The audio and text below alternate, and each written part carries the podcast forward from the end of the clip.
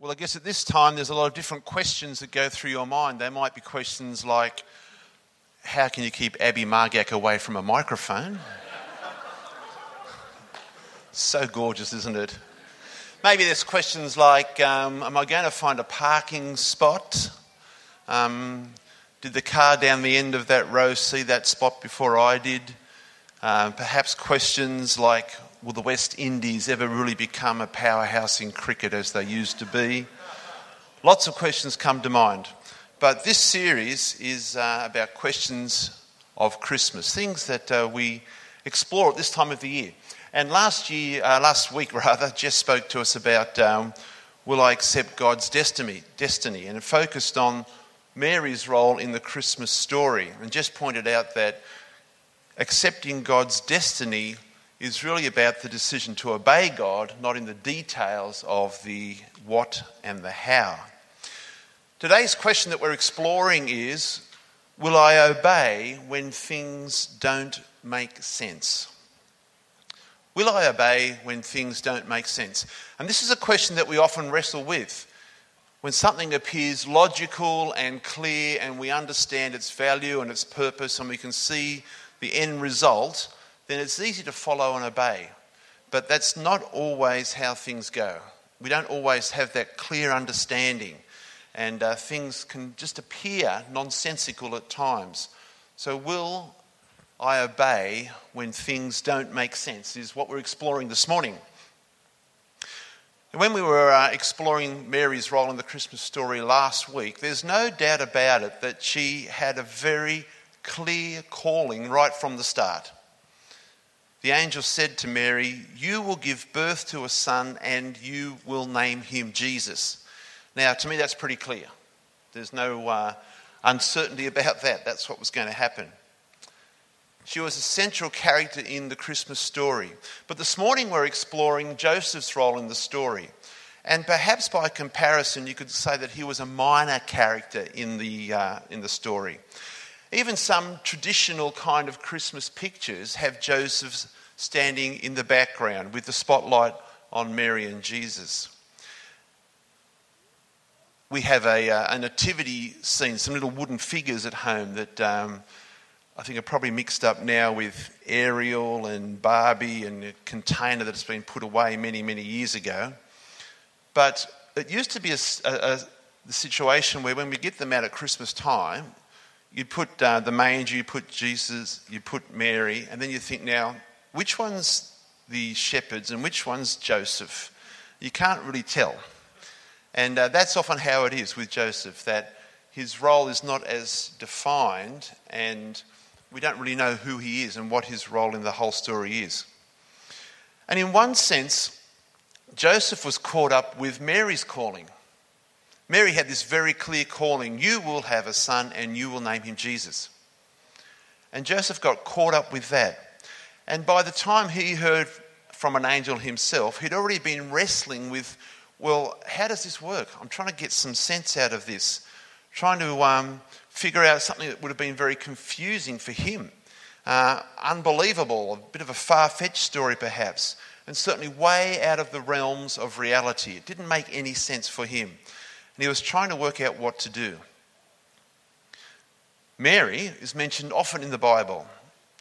She was there obviously during the events leading up to the birth and the birth of Jesus.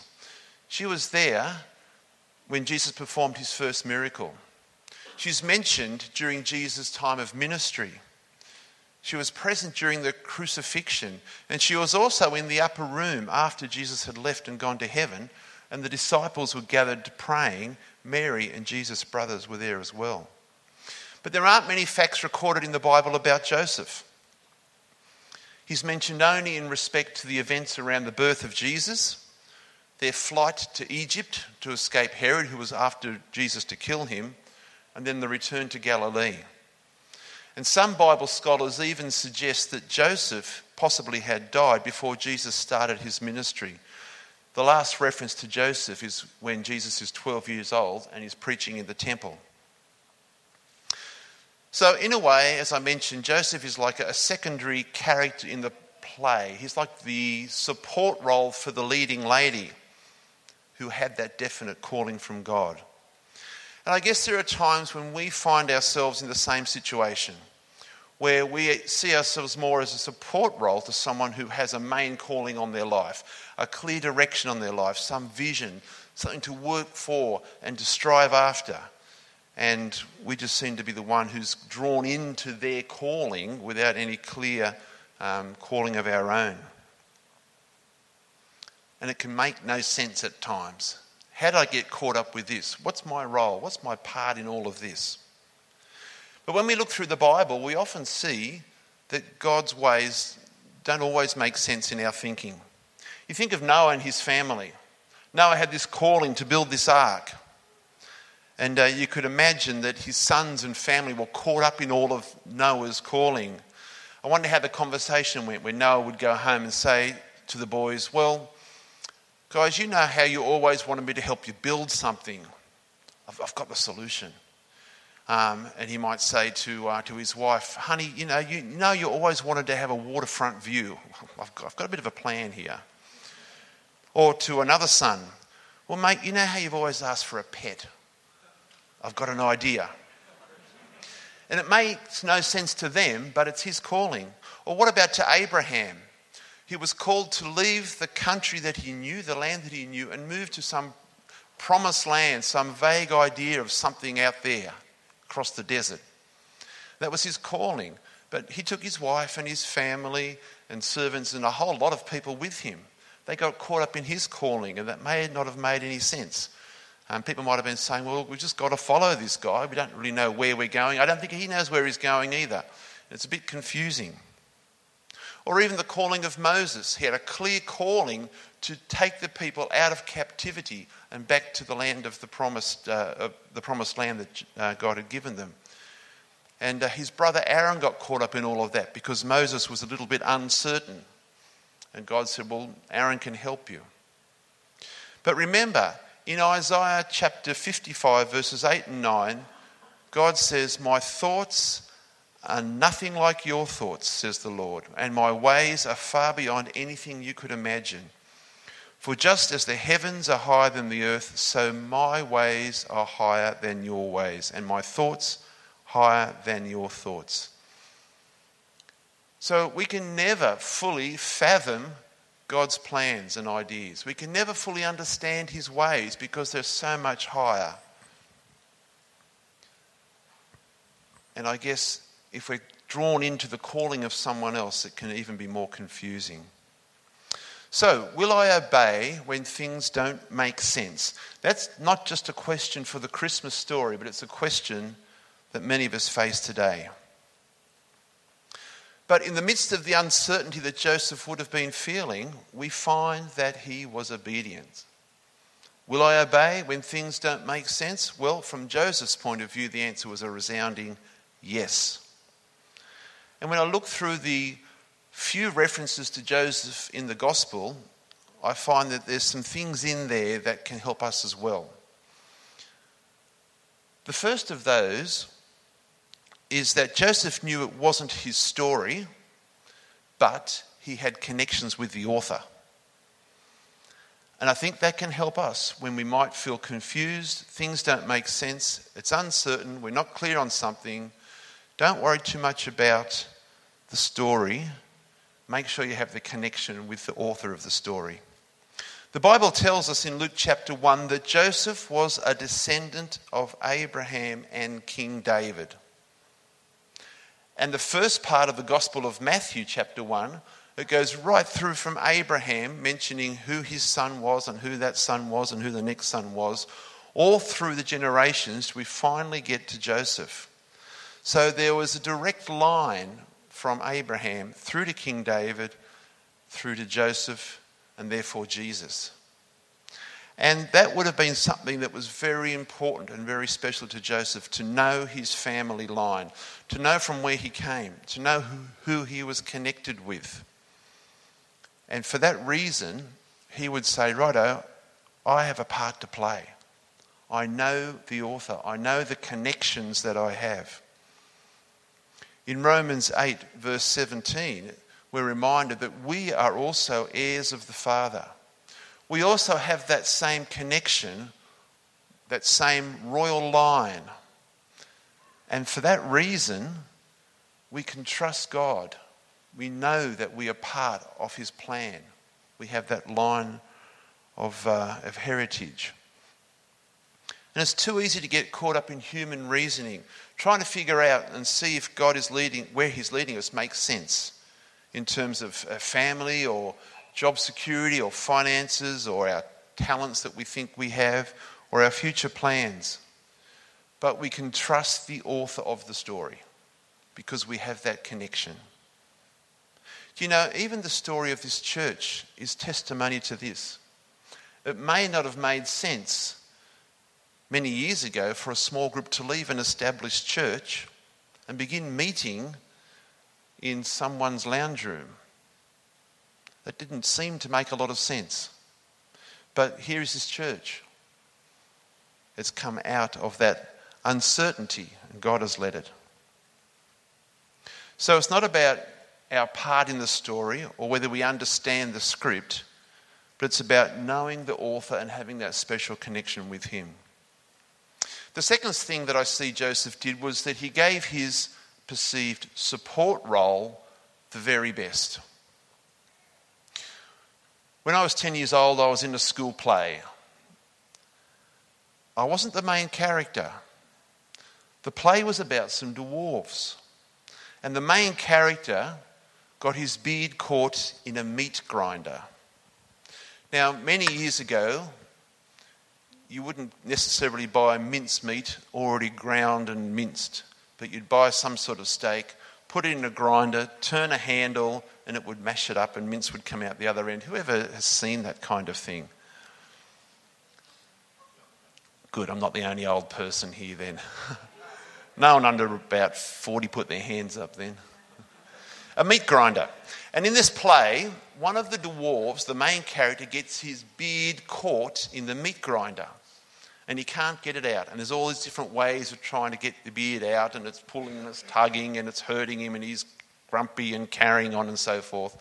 Until finally, one of the dwarfs decides simply to cut the beard off, which is an absolute no no. And the main character is absolutely horrified that his beard's been cut, and it's just his short little beard now. But then they start talking about the benefits of having a shorter beard. And the other dwarfs decide that's a good idea, and they all end up cutting off their beard, and they all lived happily ever after. I had just one line in that play. It was a very minor role. I gave it my best to memorize it and to say it well and at the right time. And I can still remember it today. Turn the handle, grind the meat, the hungry dwarves will want to eat. That's it. That's all. That's all. But I gave it my best. And Joseph gave Mary and that whole story his very best too. You know, Joseph was personally wronged by what had happened. The fact that his fiancée had become pregnant. And by law, he could have had her stoned to death. But he chose not to go down that path.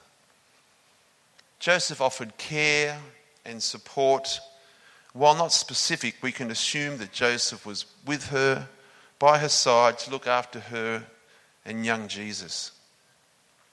But you know, he even brought something better than that to the story. There's a prophecy in Micah chapter 5, verse 2, that Jesus would be born in Bethlehem.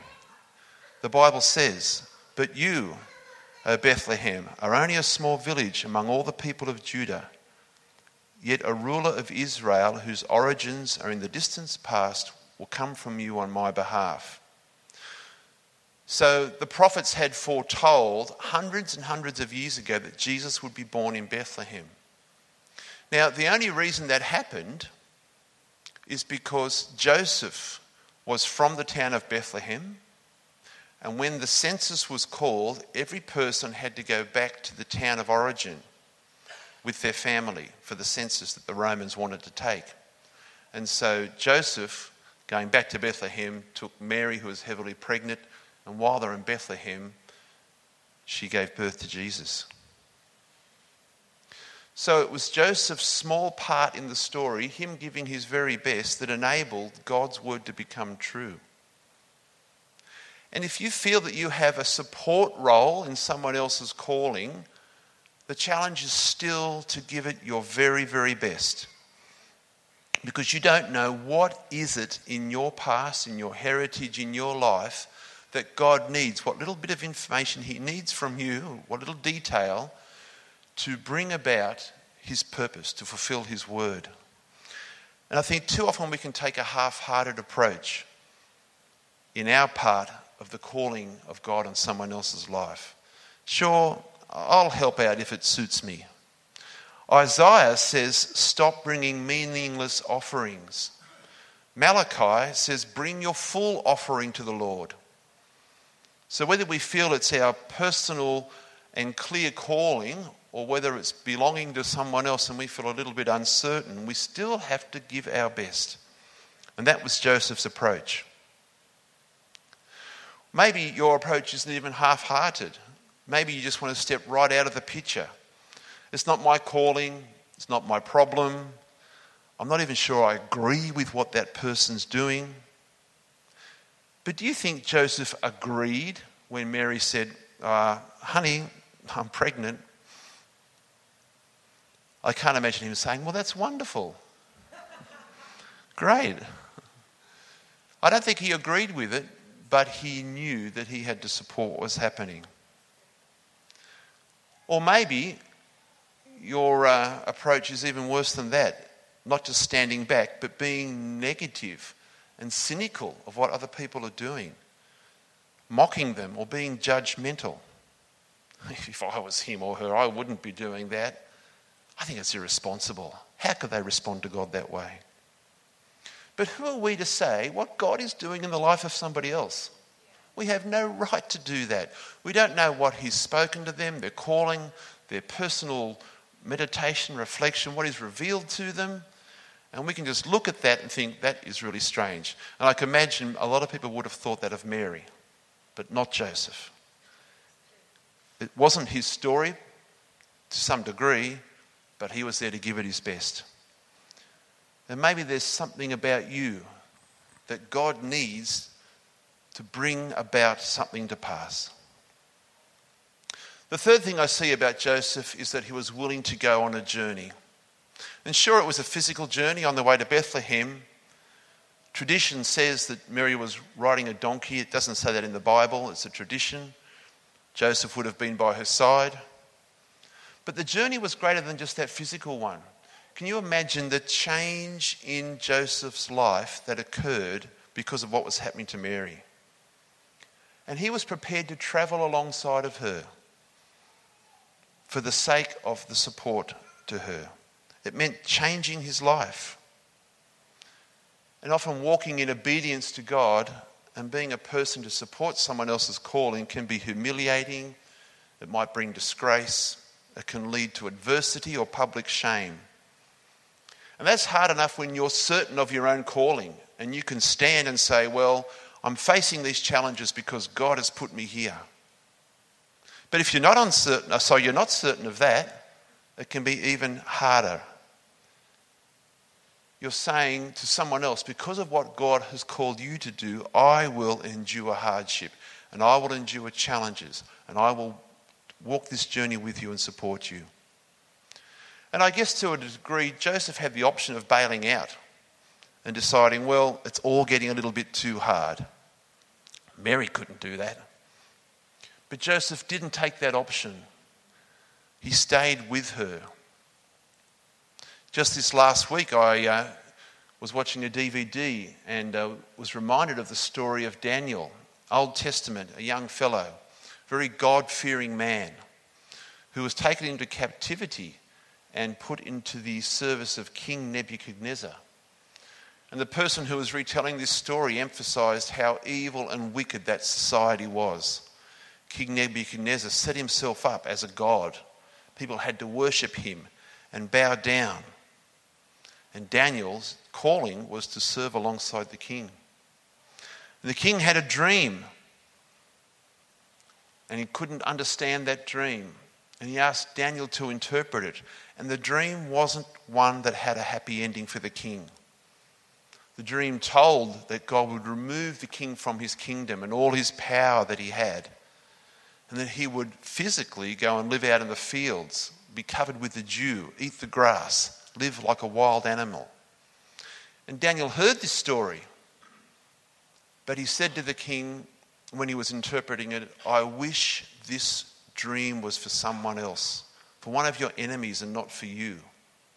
Now, isn't that incredible loyalty that Daniel had?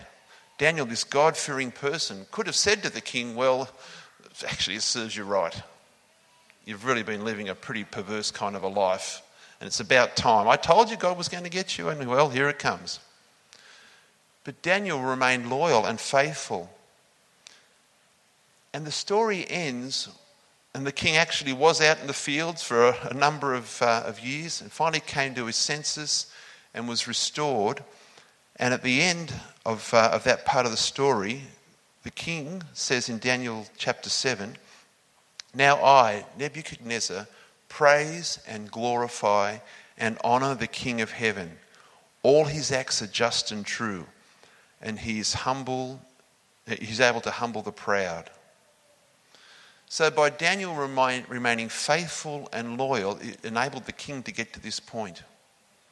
And at times when we think, I'm going to bail out, it's getting too hard for me, I'll let the other person do it alone for whatever reason, good luck to them, I'll keep praying for them, but I'm out of here.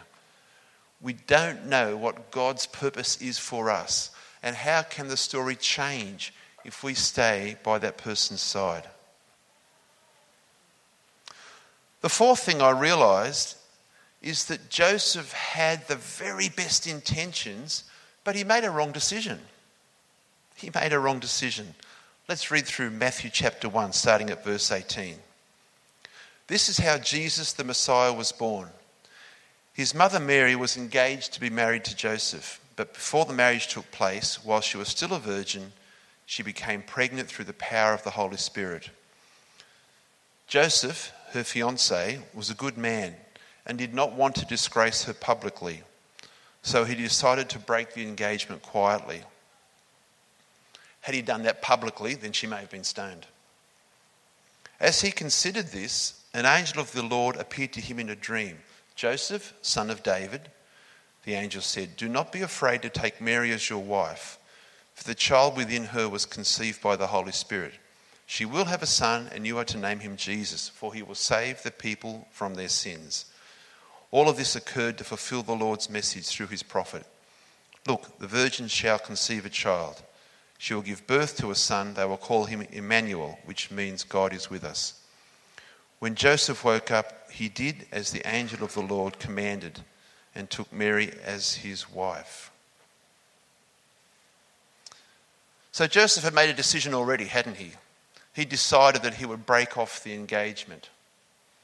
But that was the wrong decision. When things don't make sense, sometimes we can get hung up about making the right decision. And the more we get hung up, the more it's likely that we won't make a decision. But we know that not to decide is really to decide. So Joseph initially didn't make that right decision. But the Bible says that Joseph was a righteous man. And in Greek, that word means conforming to God's standard. So that was his aim. His intention was to do the right thing by God. He had the right motives, but even so, the right motives led to a wrong decision. And that happens time and time again in our lives, doesn't it? We think this is the best, this is what's right. This is the way to go, but it may not be the way of God. But I believe that if we are truly seeking to conform to God's ways, truly wanting to make the best decisions and live a life that pleases God, it doesn't matter if we make the wrong decision because God will redirect us to the right one. Now, I'm not saying we should be blase and carefree and, and just really don't care about decisions. But nor should we be too anxious. And maybe you've had times where you thought you were heading the right way but found doors were closed. I think I've shared with you before that um, many years ago, when I was serving on a beach mission, um, that uh, I was on the Stockton Beach mission with a lot of friends, and we'd be at the, uh, the beach for 10 days over January and do kids' programs and so forth. And uh, one year I wanted to change and go to a different beach mission, but all the doors seemed blocked. I couldn't get away the weekend that they had their preparation weekend. And something else happened, something else happened, and uh, I ended up back at the Stockton Beach Mission. Um, and I thought it was a good decision to try and head to the other one. Um, they were a smaller team, they needed more people. Um, the Stockton team was quite a large one and had a good, uh, good momentum going. But uh, I just couldn't get to this other one. And it was at that Stockton Beach Mission that I met Jane. So the doors were all closed, because of God's purpose. So I often say we did meet overseas.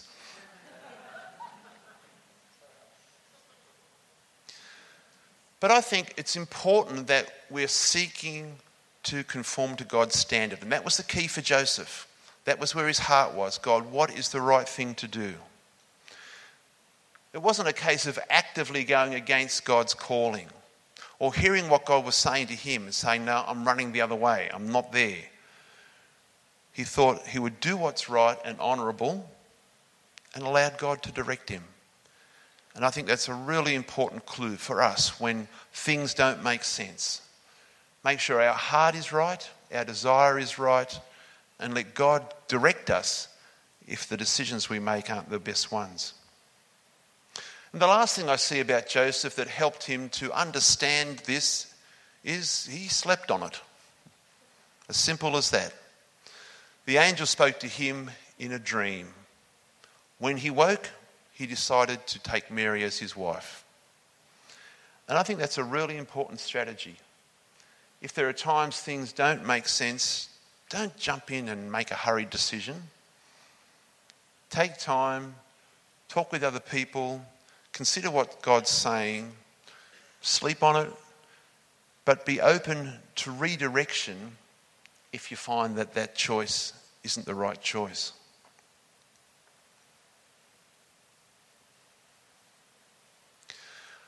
I've been referring to Joseph as a secondary player in the story, as a support person to the leading lady. But really, that's not correct, is it? It may appear that way, but I don't believe God has any secondary roles. I believe that He calls all of us in some way. That calling might be to carry the baby Jesus. That calling might be to support the person who's doing that. That calling might be to start a church. The calling might be to support that person who's doing that. The calling might be to teach Sunday school faithfully for years and years and years. The calling might be to do what we can to enable that person to do their role.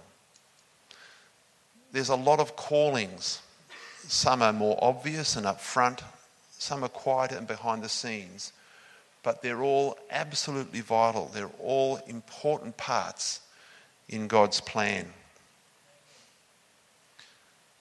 As I've mentioned too, a lot of what God does doesn't seem to make sense.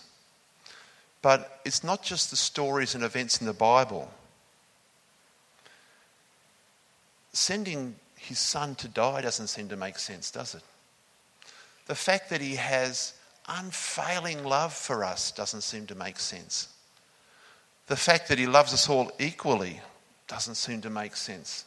Sometimes we think, I'm such a sinner, God couldn't love me as much as he loves another person. That doesn't seem to make sense at times either, does it? But then it's not our job to understand God. Our job is just to respond to His love and to the calling He has on our, our lives. And if you know this love and you are an heir to the throne, you know that even when things don't seem to make sense, you can trust Him and follow Him, that He will guide you. If you haven't yet discovered God's love, when you do, you will know that life suddenly does make sense, that there's a purpose, and you can be assured of direction as well. So, will I obey when things don't make sense? Absolutely, because we have a loving God who we can trust. Let's pray. Heavenly Father, we thank you for your great love for us. Father, we thank you for your plan and purpose in our lives. And I just pray for us all that when we get to times where things don't seem to make sense, that you would give us clarity. Lord, for people right now here in this congregation, or for our wider families and friends who are going through times of uncertainty, Father, we pray a sense of your peace will come upon them. Father, may our hearts be turned towards you so that we can make the very best decisions. Father, we love you and we commit our lives to you. Amen.